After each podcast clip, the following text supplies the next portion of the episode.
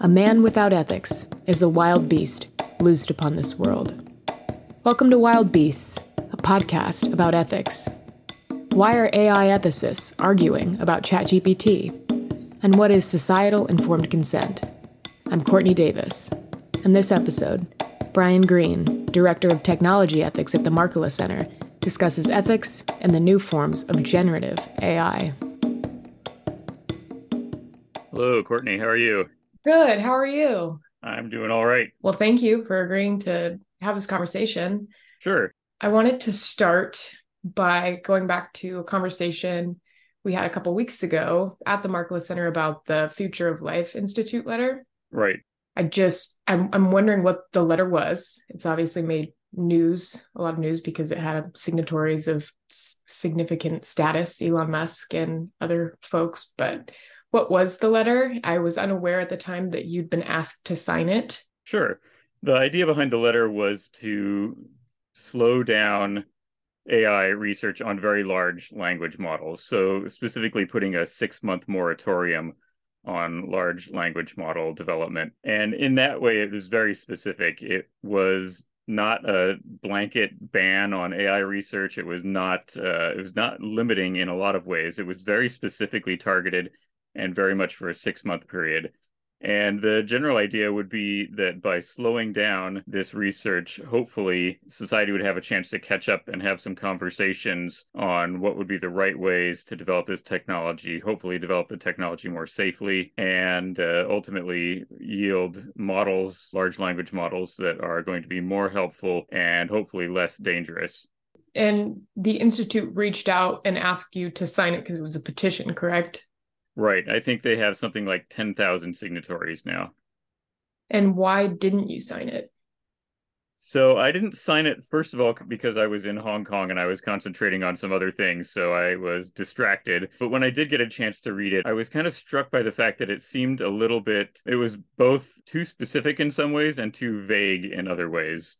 Um, it was too specific in that it was limited to large language models. I think there was a reason for that. It's because ChatGPT and GPT-4 have come out recently, and also too vague in that it didn't talk about how to do this implementation, how to actually have the conversations or do the work that needed to be done to make the the large language models safer ultimately.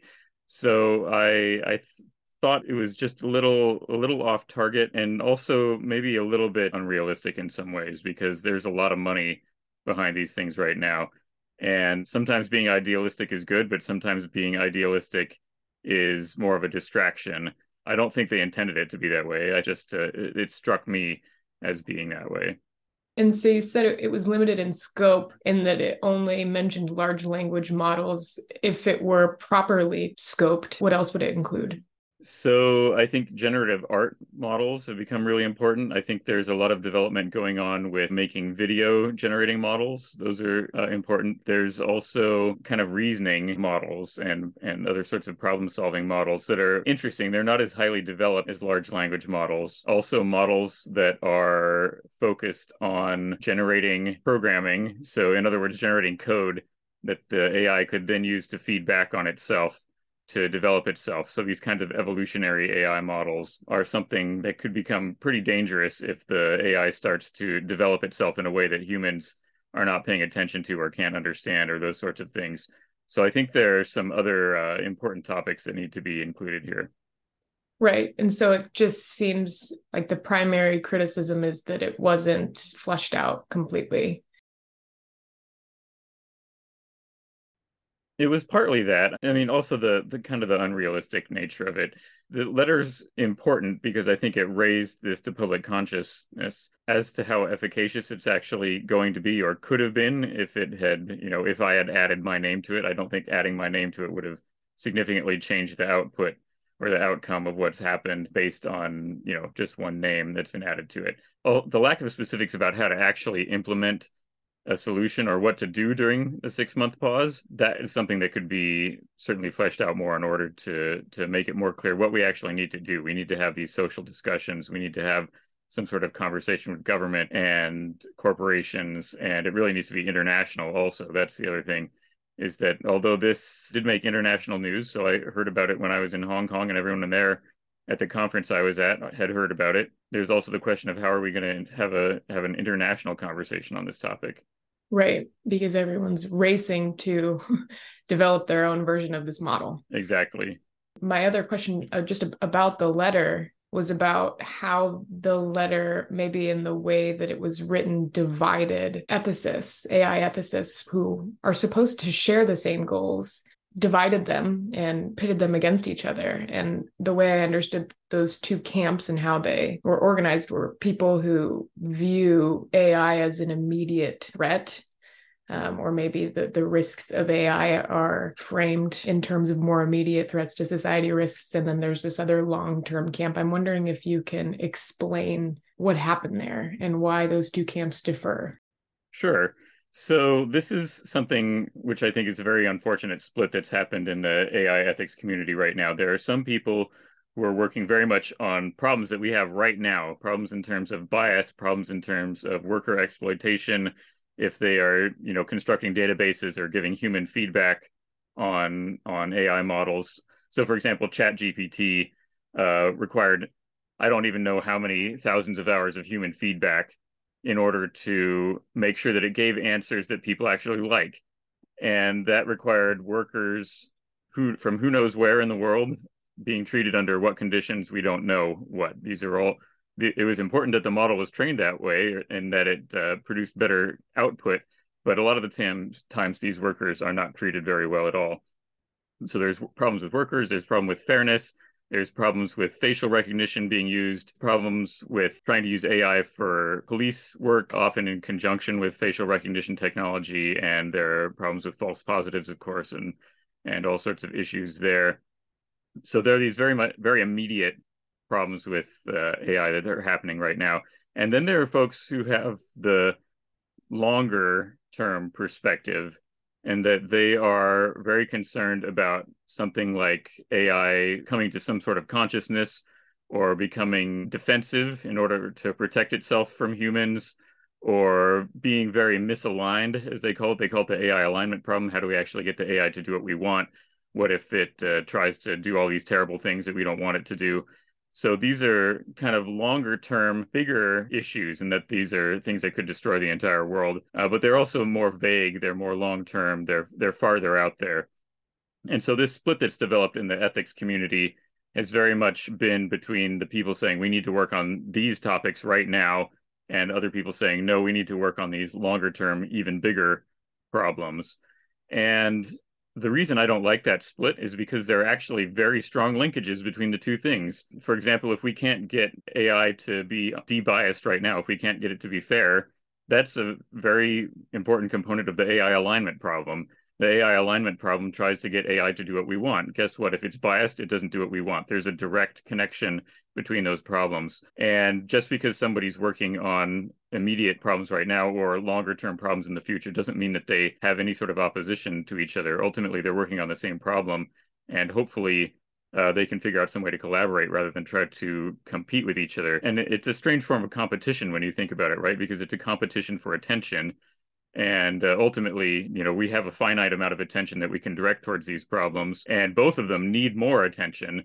And what they should be doing is hopefully trying to bring more people in to work on it but instead they are um, they're kind of competing with each other to try to get this limited number of ethicists that we already have working on either the shorter term or the longer term problems I think my instinct was the same as yours in thinking I'm not totally sure how these two things fully come apart. It seems like they would be worried about the same kinds of issues. Like if I'm thinking about the misinformation and the hallucinations that we talk about and job displacement, things like that, all of these over time or as like a function of time become longer term issues. I'm wondering just to tease this out further, how would you address the long term problems in isolation of the short term or they're like explicitly long term risks that these ai ethicists like set these aside let's focus on this.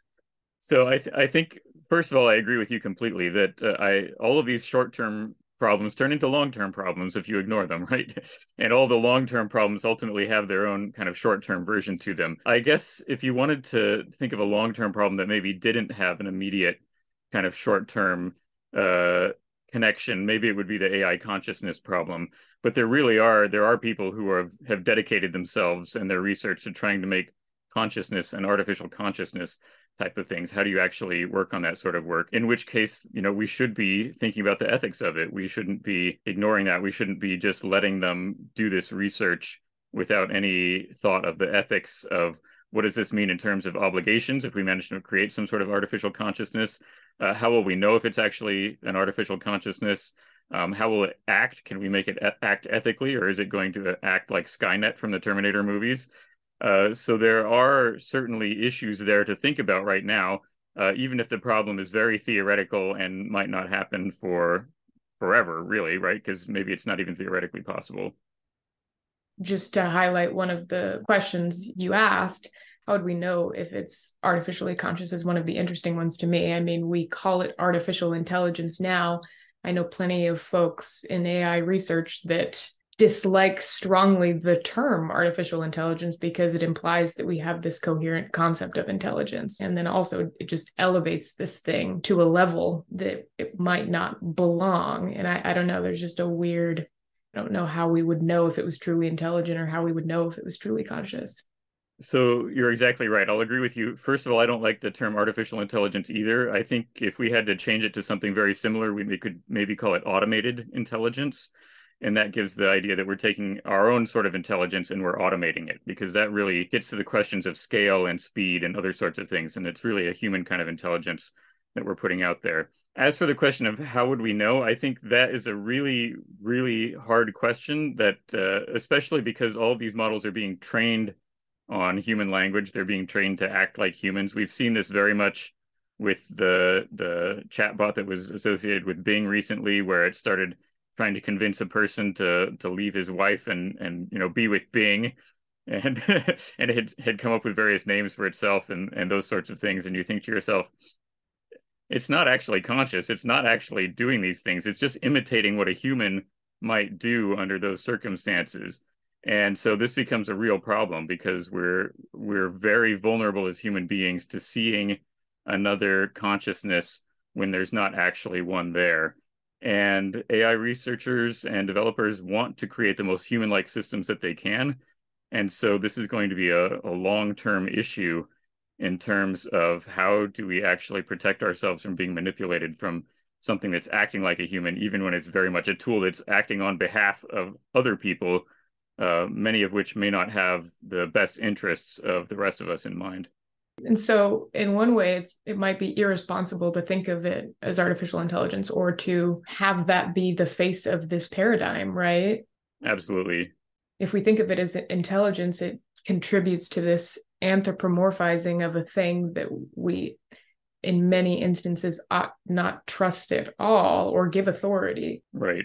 So, it can't necessarily be undone. That's how we view it. But even if we weren't to call it colloquially artificial intelligence the things that these ai developers ai developers are creating they would still perform the same function we just wouldn't have the same like associations and biases so when i'm interacting with a thing i wouldn't maybe trust it in the same way i would view it as what it is which is not intelligence right? It's this statistical model. Yeah that's uh, the the the danger of us deceiving ourselves is really really high here and it's something that uh, we could certainly pay more attention to. The fact that the terminology is very misleading as you note is is definitely an issue um, and yet that's what the term has become right now. We could try to be more clinical or technical call it machine learning or those sorts of things. But uh, ultimately i think this this question was kind of answered back in you know the 1950s when when the term artificial intelligence was invented.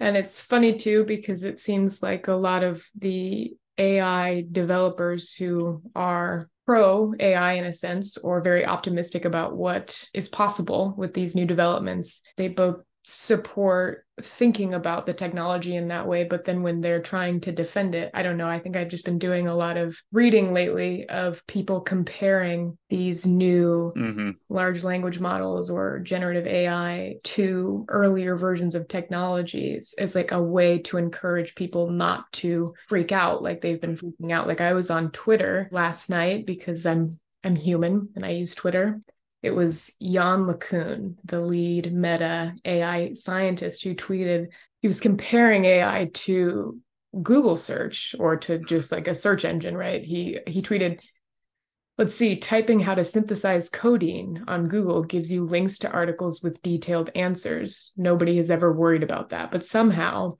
people are now demanding safety guardrails to stop large language models from answering such questions. what do you, what do you think of this argument? What do you think of this analogy? Like, are they similar? yeah, I'm not sure that codeine would be the right example, right? It would be more like googling how do I psychologically manipulate someone or something like that, and uh, and uh, recognizing then, of course, that AI uh, has been partly trained to do that already. Um, so if we ask ChatGPT, it'll give you an answer, which will be, you know, in in plain language and you'll be able to uh, and understand it probably. But uh, the deeper issue there is that that same kind of language model could be used to manipulate you if if you use it incorrectly. If you look at google as google is a search engine right? It just returns results to you off the web. If it returns a result to you that somebody trying to psychologically manipulate you and sign you up for a scam or something like that then it's kind of your own fault for clicking on it maybe. I don't know. Maybe that would be the analogy he's going for on the other hand, if you're talking to something that's designed to act like a human being and subtly manipulate you in those ways, I think it's a slightly different question. And one thing I would say about Yann LeCun has been very much a proponent of AI. He's not that worried about it, but there are lots of AI scientists who are at his same level who are very worried about it.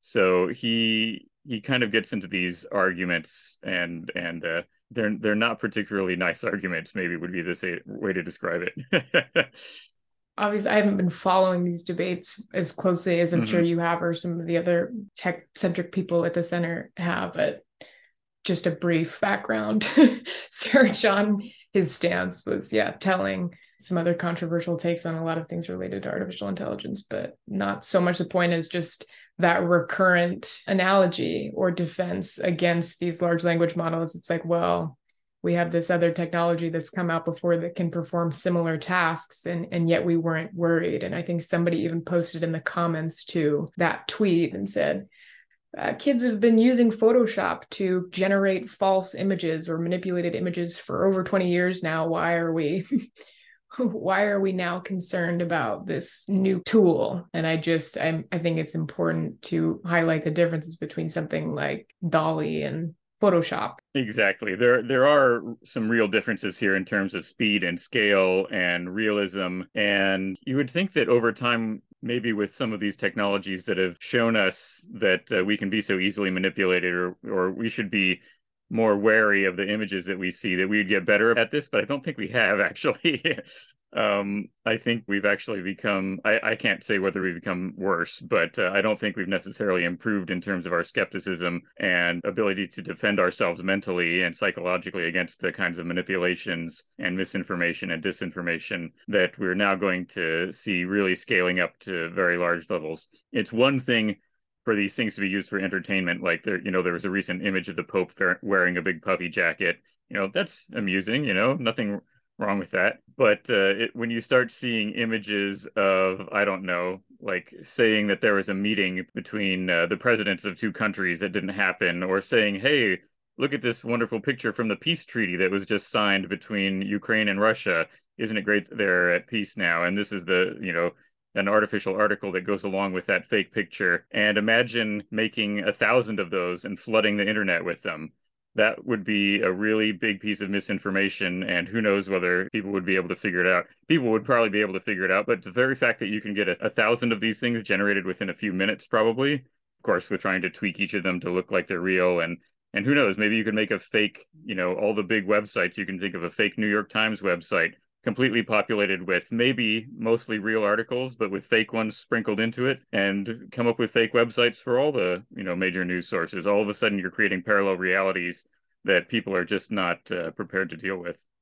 When I was working at the center, I studied misinformation in social media. And those were all of the same kinds of conversations. The scale at which misinformation and disinformation spread on Facebook or other social media platforms was what made the threat so large. And now it's even larger. And so, really, it seems scale is probably the most relevant difference between something like social media and a large language model or a generative tool like this? Yeah, scale and speed are really the the two big ones uh, because you know what what's the expression a lie gets halfway around the world before the truth gets its shoes on. I mean, this is what we're looking at, right? This is this is going to be lies moving really fast at very large scale and we have to figure out how we're going to trust anything and ultimately social trust will be eroded. People will decide, "Oh, I can really believe this one website. It's always telling me the truth." or I can really believe this one politician. They're always telling me the truth. And determining truth by loyalty is not a good way to determine truth. That's not a good way at all. we we really need to be coming to these kind of collective notions of truth where we are all cooperating together, where we are testing these things. Are they actually happening? Do we have a person there who's an eyewitness? Can we trust the video? Can we trust the pictures? can we trust their testimony and if it's something more scientific can we actually you know run an experiment as opposed to you know just taking somebody's word for it so i think uh, there there are a lot of difficulties there right and uh, the seeds for all of this have been planted because this is the same these are the same kinds of problems that we're dealing with now with some of these other major tech platforms companies.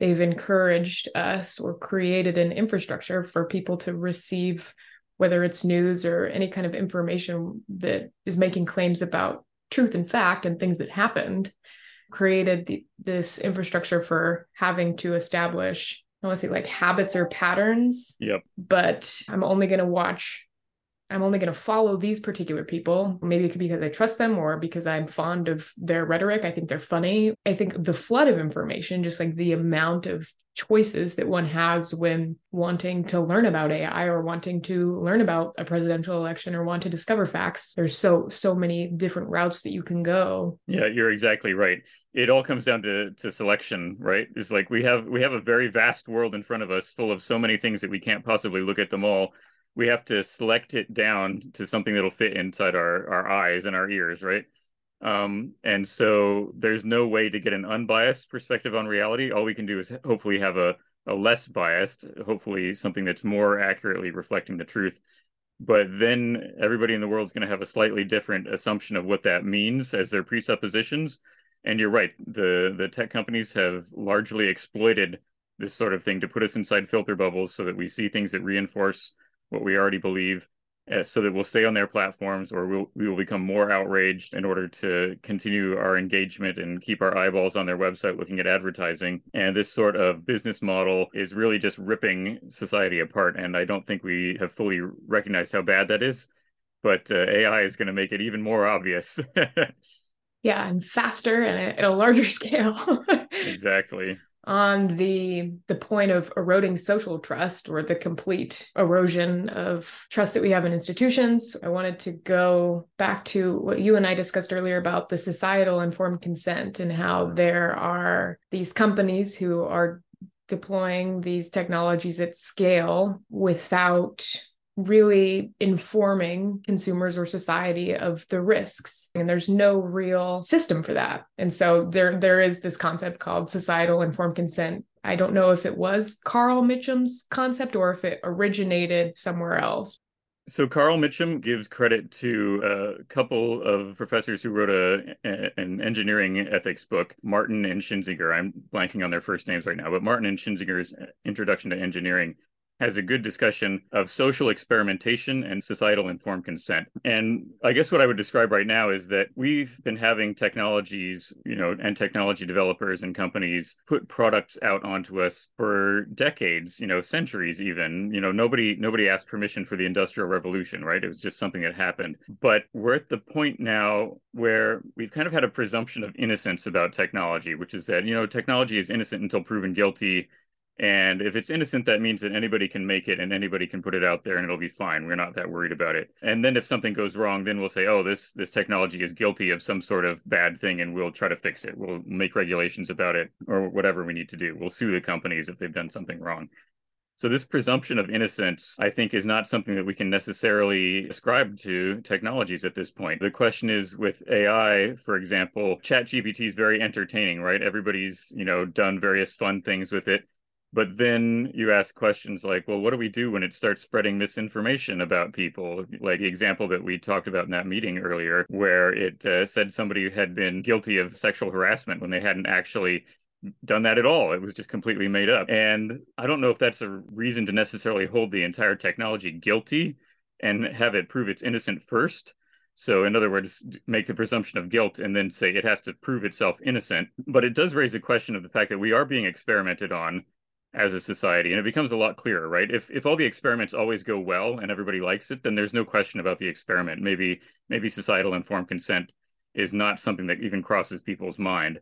But when the experiments are dangerous and people start getting harmed by them and they start turning into lawsuits and it's not just a few people who are affected it's the entire world globally at scale then maybe the presumption of innocence goes away and we start recognizing we are being experimented on and maybe somebody should have asked us if we wanted to be part of this experiment. That's ultimately what societal informed consent is about. Now, how you actually go about doing that is a really difficult question because not everybody in society is going to be equipped to to look at these questions and say, you know what, I don't I don't know anything about computer science. I don't know anything about ethics.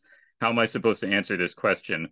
We need to have some experts, uh, people who have knowledge, expertise in both the technical and the ethical and the political and the social sides and legal and all you know very very broad uh, you know set of people that we need to have involved here. They need to have a conversation and sit down with each other and say is this actually a good idea? Now one of the interesting things about openai is that they actually did this back before the pandemic. Um, 2018 or 2019 when gpt-2 came out they said GPT-2, this is we're starting to see this is a very powerful technology here, and maybe we need to have a conversation about what the best way is to put this technology out into society. And uh, they started having that conversation through the partnership on AI. And I was there at one of the meetings that they had. And, uh, you know, the negatives were already very clear. The, the downsides were already very obvious. And the upsides were also obvious too. They took some some precautions to try to protect their model to try to make sure that it didn't get out into the wild and uh, started being exploited by bad actors and things like that. But for some reason, when we got around to Chat GPT and uh, and GPT four, all of a sudden those precautions have been they don't seem to be so important anymore. And I can't help but wonder if you know ten billion dollars from Microsoft was being dangled in front of them, and all of a sudden the risks didn't seem so bad compared to the the opportunity for them to make some money this is you know this is once again a factor of the way that our society is set up in terms of economics and uh, in terms of the legal system and once again the presumption of innocence about these technologies. But when we have the entire educational system now in chaos trying to figure out how to respond to this i think we might need to back up and say the educational system did not consent to have every student empowered with cheating on every written assignment. We need to back up and say, we did not consent to this. And uh, you need to uh, think a little harder to figure out how to make sure that this works out properly in the first place, rather than subjecting us to this giant experiment where that will have long term damaging effects on all of society. Right. We have these professionals in our society in various fields and industries.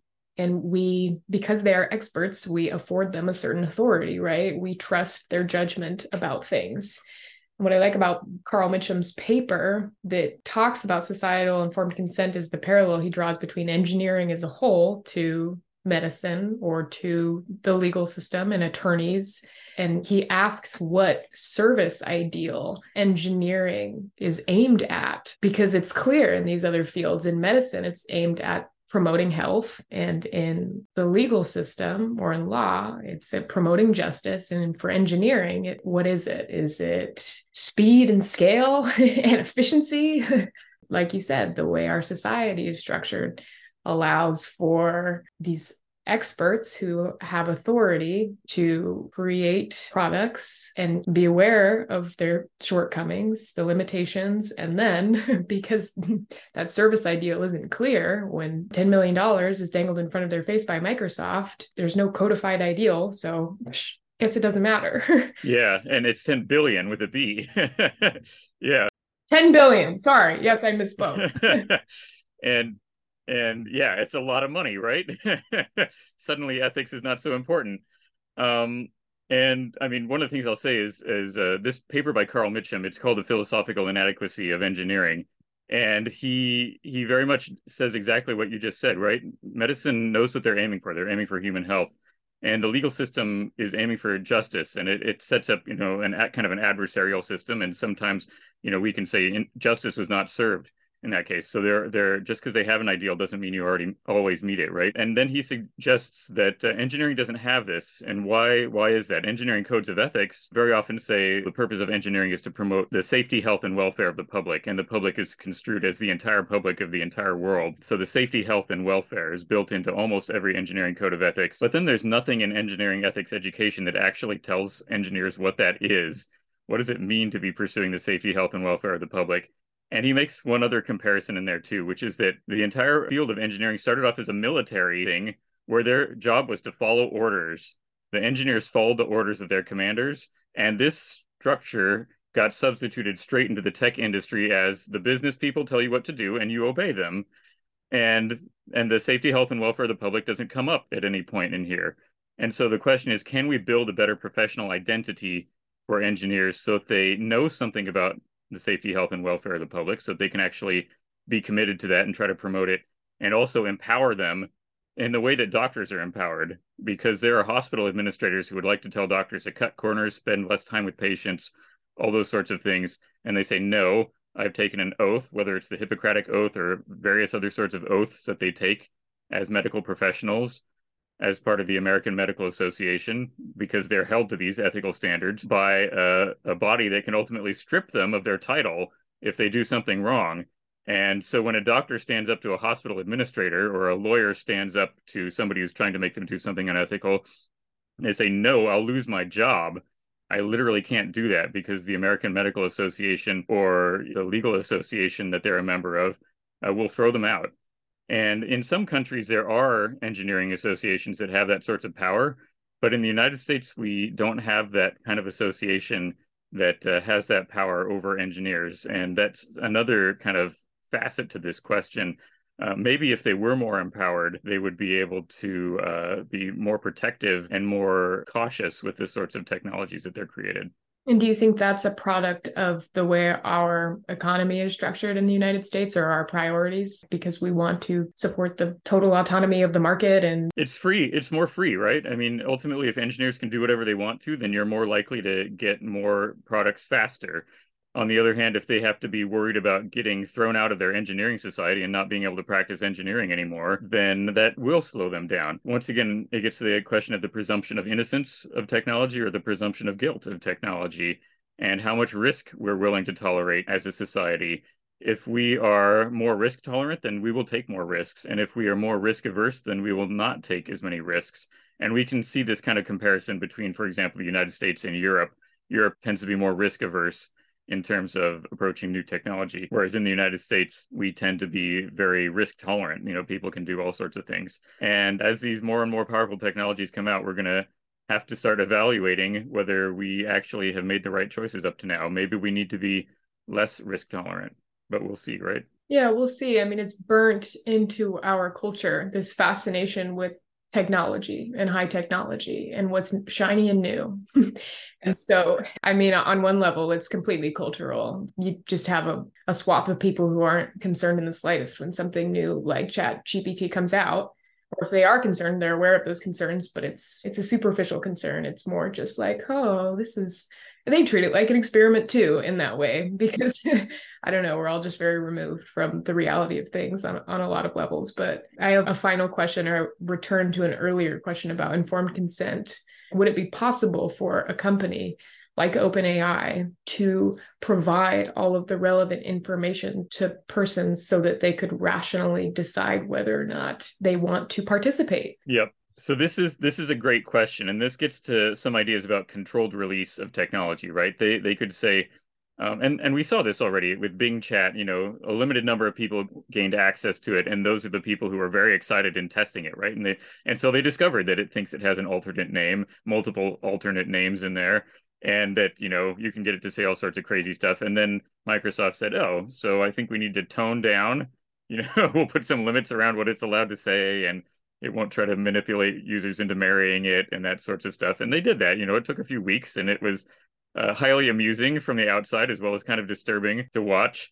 But theoretically, it's safer now. And I think that OpenAI thought that they did that by putting ChatGPT through this human feedback loop where they said, you know, thumbs up or thumbs down on the technology, right? This is a good answer. This is a bad answer give good answers don't give bad answers and you know all the thousands of hours of work or who knows how many how much maybe it was millions of hours we don't even know how much work went into it. But that kind of thing when when you think about how you can actually get consent you're absolutely right. It's not something that you can do very easily. What you can do is maybe do a more controlled version of the experiment right? Ultimately say hey we need a thousand testers and yes it's going to be potentially weird but it's not going to break the educational system. It's not going to ruin the college admissions process. That was something that happened.